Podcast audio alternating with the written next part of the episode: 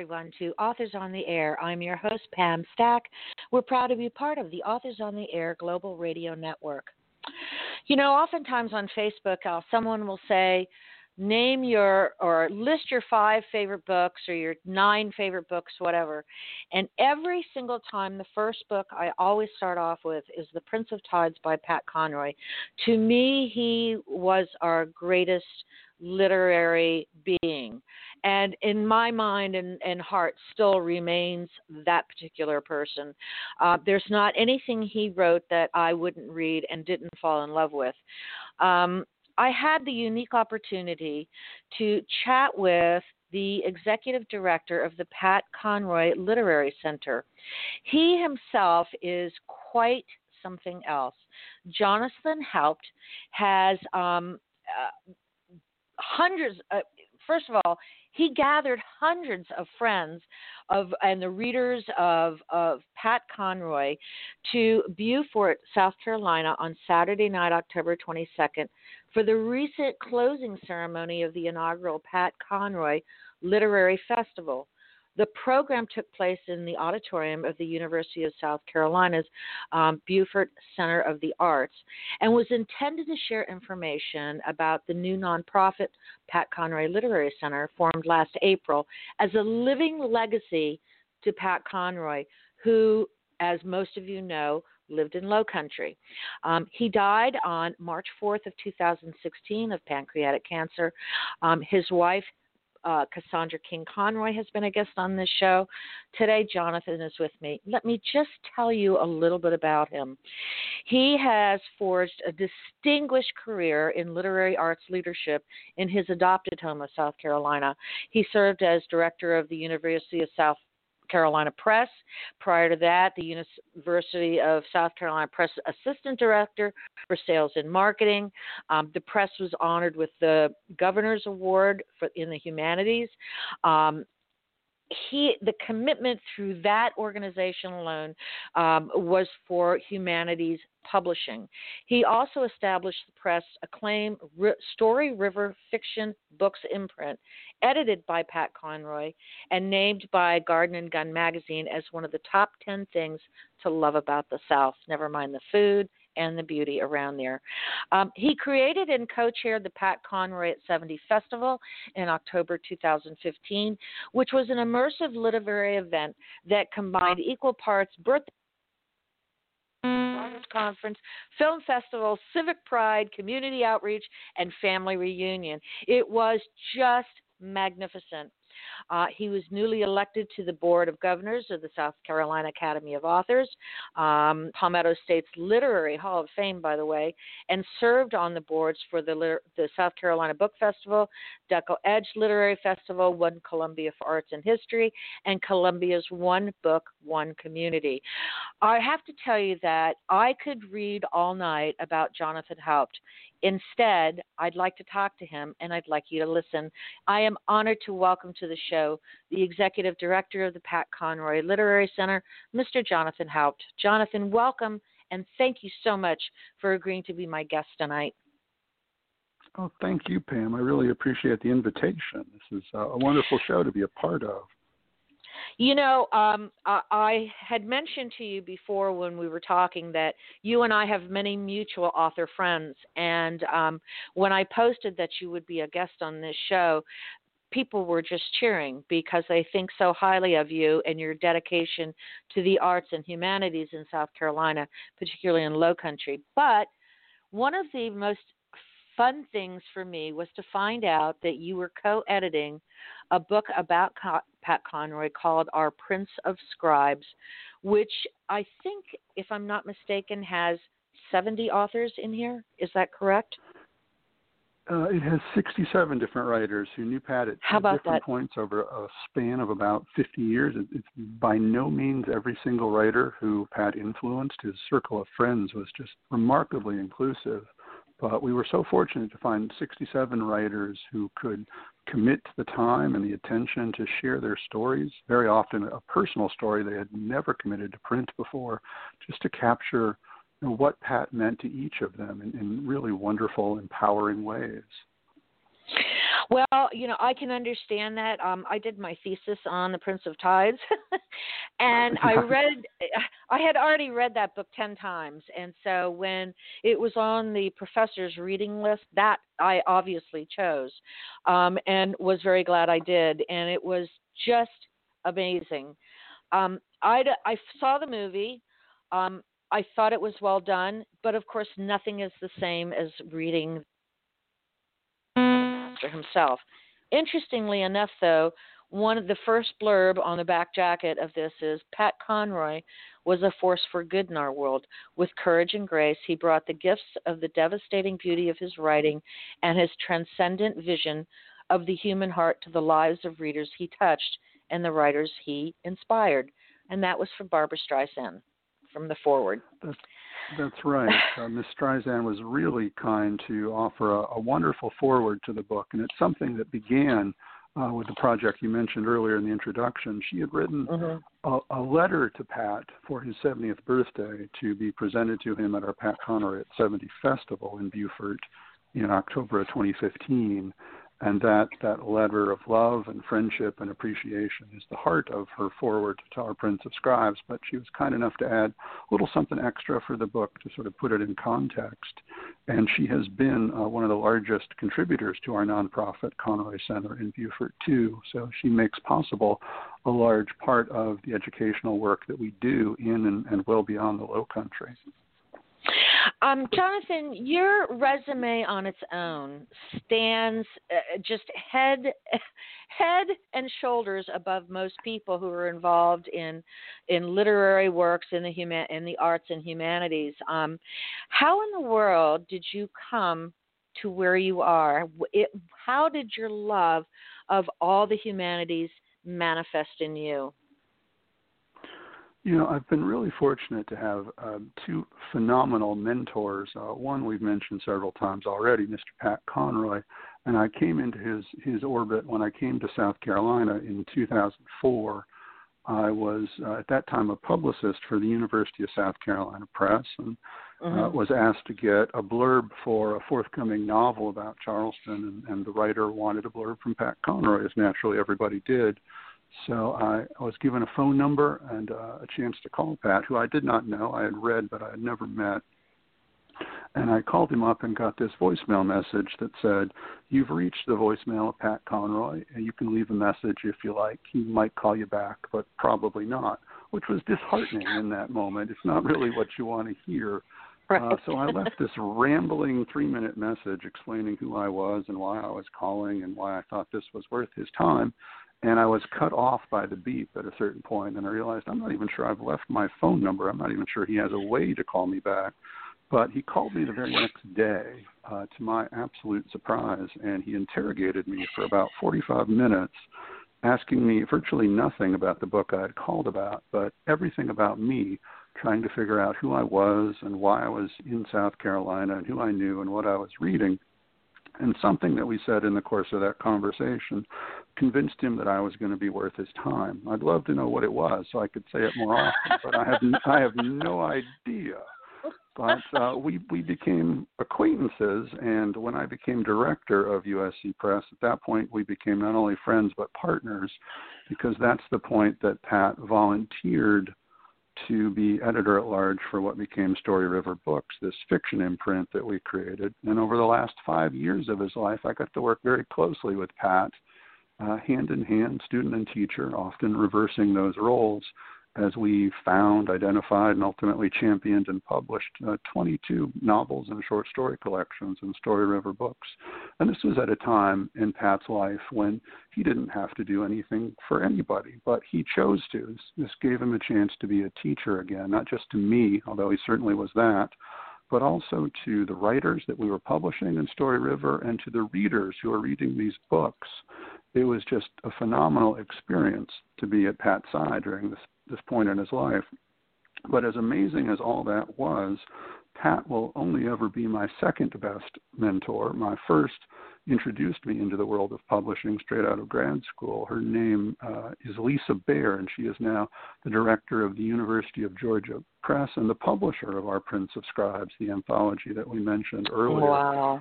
Wow. Lisa took me under her wing straight out of grad school, and I didn't know anything about anything, and was a phenomenal mentor and continues to be a great friend to me. We both became university press directors on the same day. I became director wow. at USC Press the same day that she became director at UGA Press. So we've had a really wonderful friendship over the years, and I'm grateful to her for bringing me into this world and showing me what it could mean and can mean and does mean to readers and writers and teachers and students. I owe all that to Lisa and to Pat. What was Mr. Conroy like? He was the most naturally funny man I've ever met. And for people who've read him on the page and see the darkness in his writing and the depth that he's willing to go to into his own soul and his own experience, that may be surprising that he was naturally funny. But he was able to put so much of the darkness on the page that I think it freed up a lot of the light in his soul to be present in his person, in his interactions with others.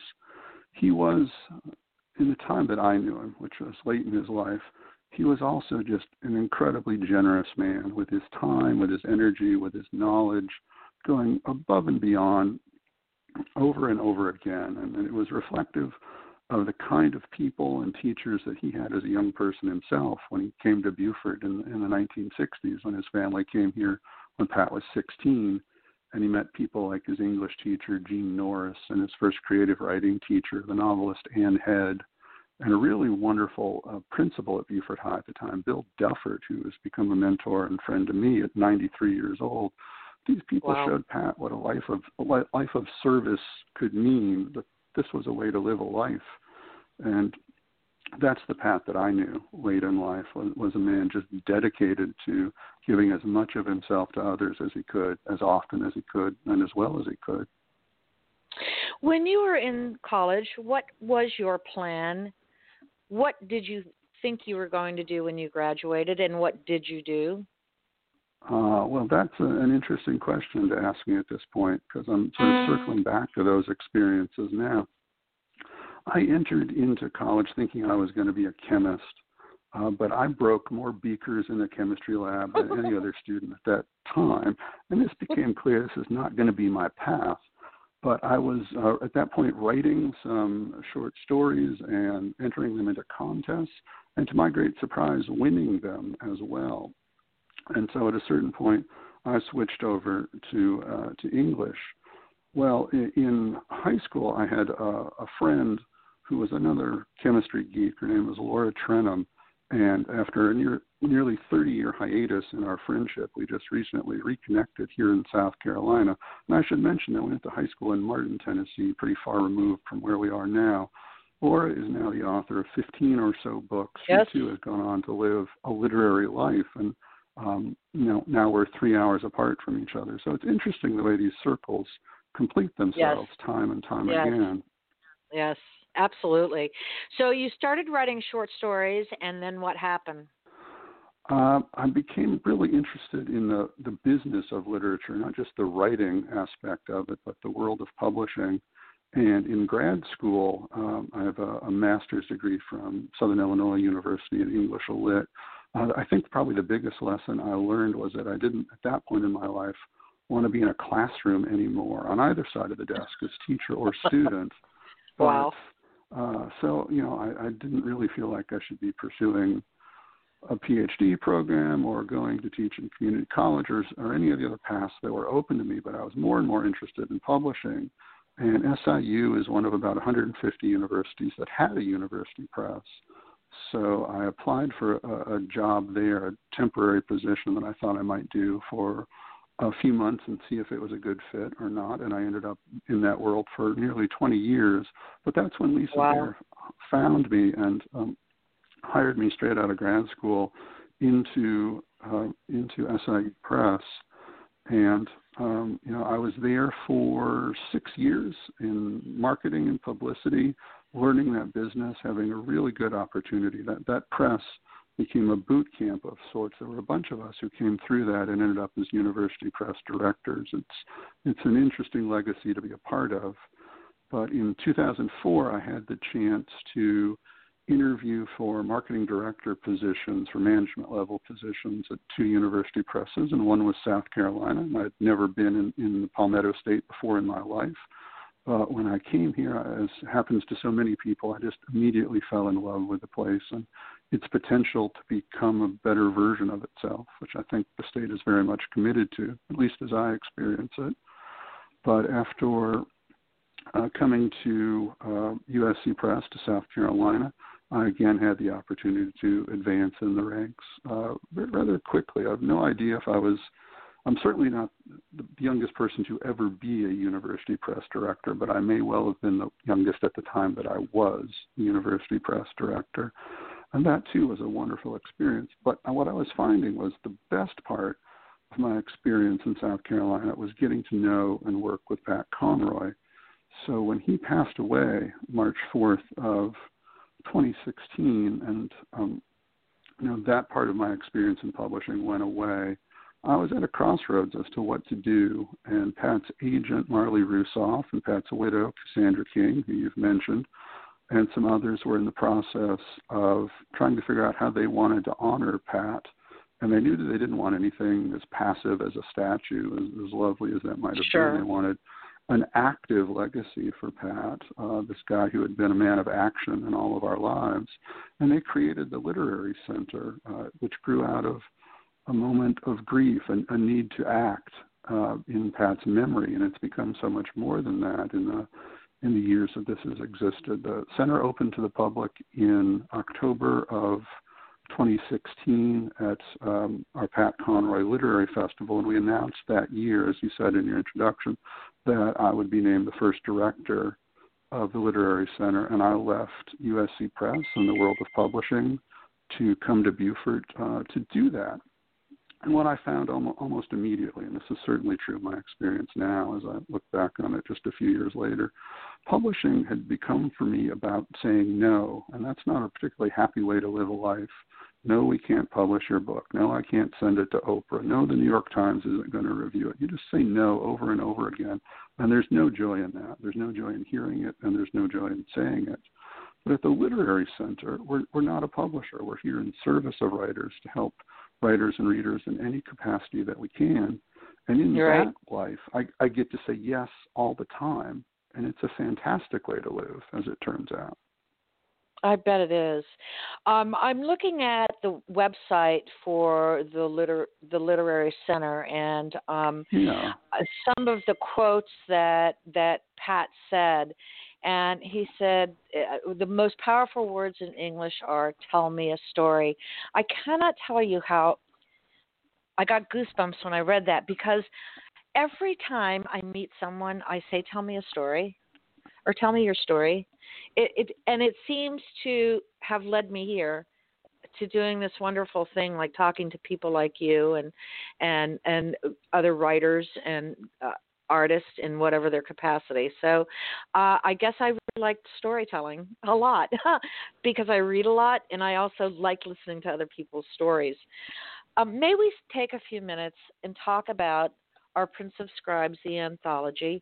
Would you give us a little bit of background on this and some of your favorite stories in here? I know that you love all of them, but perhaps you can point out a couple that you'd want readers to really take a moment and listen and read. I know it's like asking which child you like. Which child do you like the best, right? The 67 children is the favorite. Right.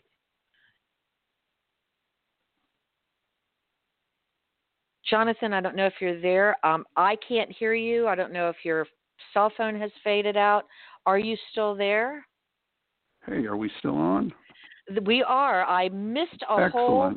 Oh. I missed a whole part of you talking when we were talking about the 67 children. So I don't know if your phone kind of faded out a little bit. I know sometimes in low country it's hard to keep a connection on cell phones.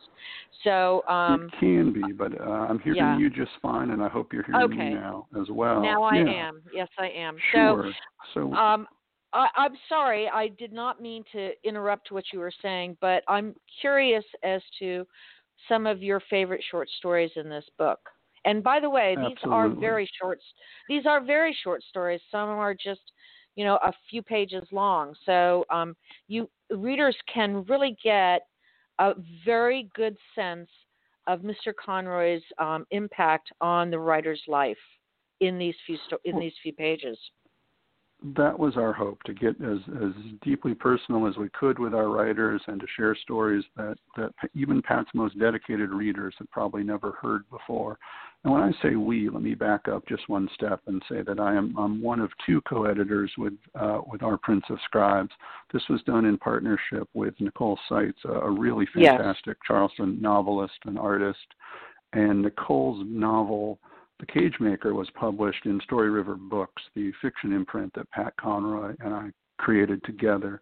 It came out after Pat passed away, but it was one of the last books he selected for this imprint. So Nicole and I were talking at the Deckle Edge Festival, the very first Deckle Edge Festival in Columbia, South Carolina, just after Pat had announced to the world that he had pancreatic cancer, which I had known for several months, but was new information to the world at that point. Mm-hmm. And we were talking about how so many people at that festival were there and, in fact, had become writers because of Pat Conroy, because he had mentored them personally or they had read him on the page and had been inspired by him as a writer. And wouldn't it be a wonderful project to gather some of those stories together quickly, perhaps even in time to share them with Pat? And 2 weeks later to the day, he passed away. That anniversary is coming up a week from today, March 4th, in fact. So Nicole and I slowed down in the process here and thought about this as a legacy project and really wanted to be as inclusive as possible in the stories that we were attracting for the anthology. At the same time, a lot of writers were releasing and publishing public remembrances of Pat Conroy. For example, Pulitzer Prize winner Rick Bragg wrote a beautiful piece that appeared originally in Southern Living, and Kathleen Parker, another Pulitzer Prize winner, wrote a fantastic piece for the Washington Post about Pat Conroy, World's Sexiest Man, repeating an article or inspired, I should say, by an article she had written years later. So we were gathering up things that were being published and also reaching out to writers who had not yet published anything publicly, but whom we knew had fantastic stories. And the organization of the book, I give Nicole a full and well-deserved credit for that. It took a novelist to piece these things together in this order. Sure. But it becomes a sort of chronological story of Pat, not as he would have told his own story, and did, in fact, tell his own story over the course of his own 12 books, but as the way that we experienced it alongside of him. And it took us about a year and a half to gather these stories. And during that time, as they were coming in, we were the only two people reading them. They were coming into us, and we were trading them back and forth and responding. And there were ones that just made me cry over and over again because they were so powerful, so beautifully written. And I felt like I was getting to know Pat all over again and in ways that I hadn't known him even when he was alive through other people's stories. But to circle back around to your question, just as some examples of stories that are in here, the one that always gets me, even now, even well over a year past publication, is a piece by Valerie Sayers, who was one of Pat's Beaufort High School students. He taught at Beaufort High, the same Beaufort High he had graduated from for 2 years before he went out to Defosky Island, teaching psychology and what may well have been the first African-American studies class taught in any public school in South Carolina. And Valerie had been one of his psychology students. Well, now she's the author of 6 novels. She's a 2-time Pushcart Prize winner for short fiction. She's been inducted into South Carolina's Literary Hall of Fame, and she serves on our board of directors at the Conroy Center. And she wrote this beautiful essay about interacting with Pat at different points in her life, from her high school years to adulthood. And, you know, to see Pat through her eyes over nearly 50-year span is just so touching, so beautifully done. That piece still makes me cry every time I read it. And I never knew Pat in that way, so to get to experience it through her words was really remarkable.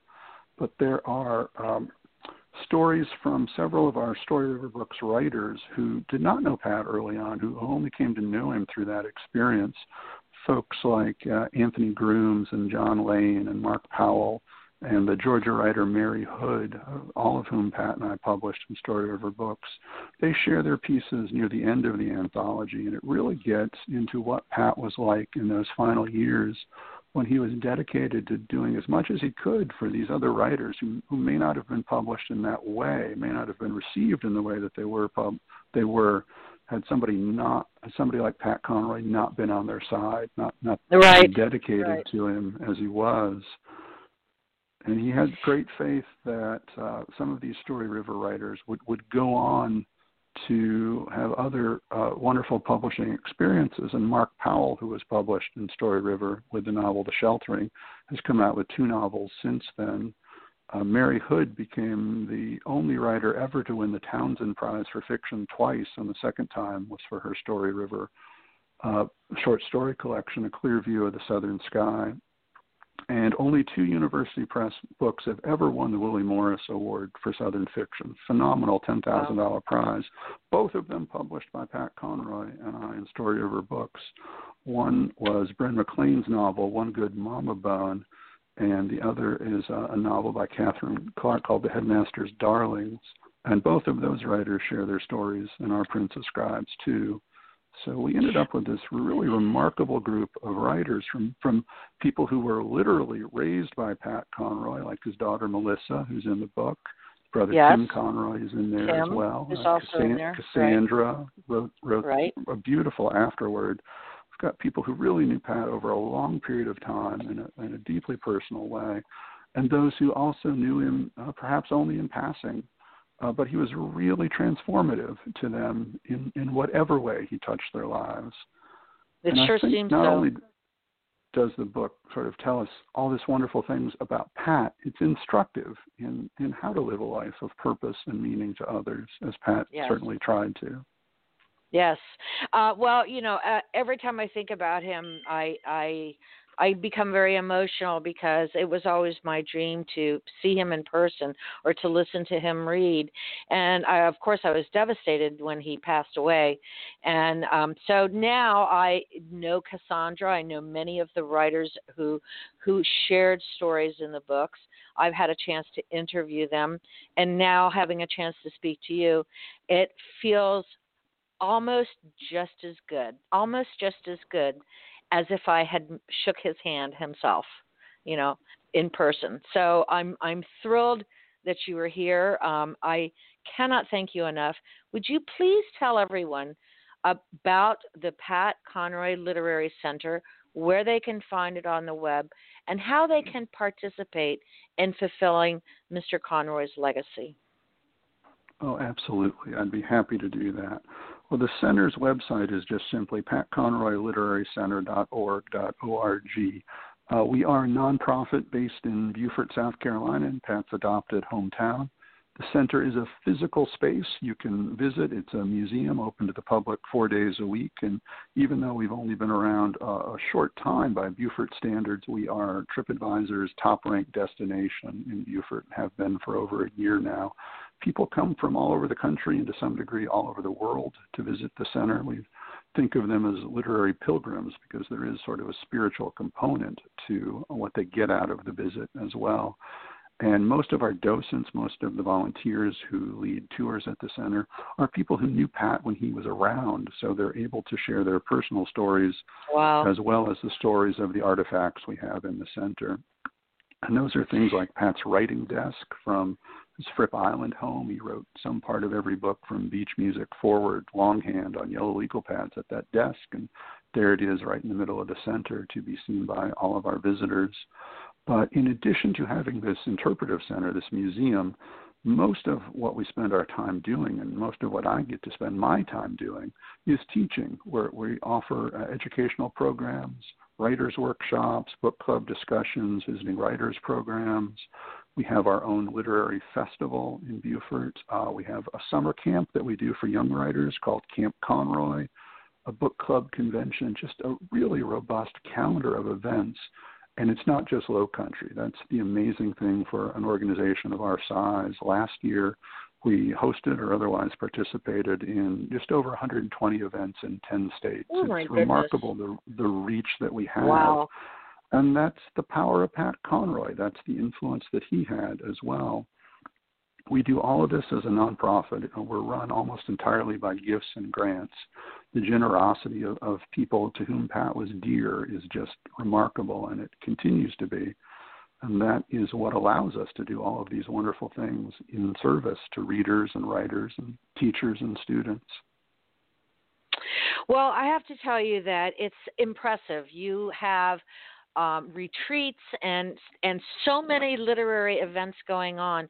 You can click on the website, folks, and find out all about those events that are happening. You can find out about the board of directors. You can see pictures of the inside of the center.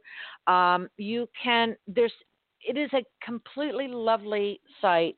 You'll even see some of the volunteers, the pictures of the volunteers. You'll get to know who the sponsors are. And please, when you go there, make sure to donate. If it's $5, that's going to help. It really does. Jonathan Haupt, it has been an honor to speak to you. I have learned so much from you, and I'm tickled that you are here. Thank you so much. Will you come back again maybe when you find an aspiring, maybe really cool young author who you think is going to be great, and maybe take a turn at the microphone and interview that person? Oh, I would love to do that, Pam. I'm already thinking of some folks we can do that with, so it's a deal. Well, why don't we plan on doing that every quarter, bringing somebody on who's new and upcoming and who might just get published, and let you take the microphone, and that will be my part of my contribution to the Pat Conroy Literary Center. That is very much in the spirit of Pat Conroy, and I know he would appreciate that. So, yes, absolutely, so let's do that. Thank you so much for being with me tonight, Jonathan. It has truly been my pleasure to have you here. And I want to remind all of you, this is Jonathan Haupt. He is the executive director of the Pat Conroy Literary Center. I urge you to go and look at the website. And please, if you love reading, you love writing, donate. This is a living legacy to a man who impacted so many lives. Thank you again, Jonathan, and you and I are going to be talking again soon, okay? I look forward to it, Pam. Thank you so much. Thank you so much. Have a good evening. And folks, thanks for listening here with me. I appreciate it, and I'll see you later. Bye.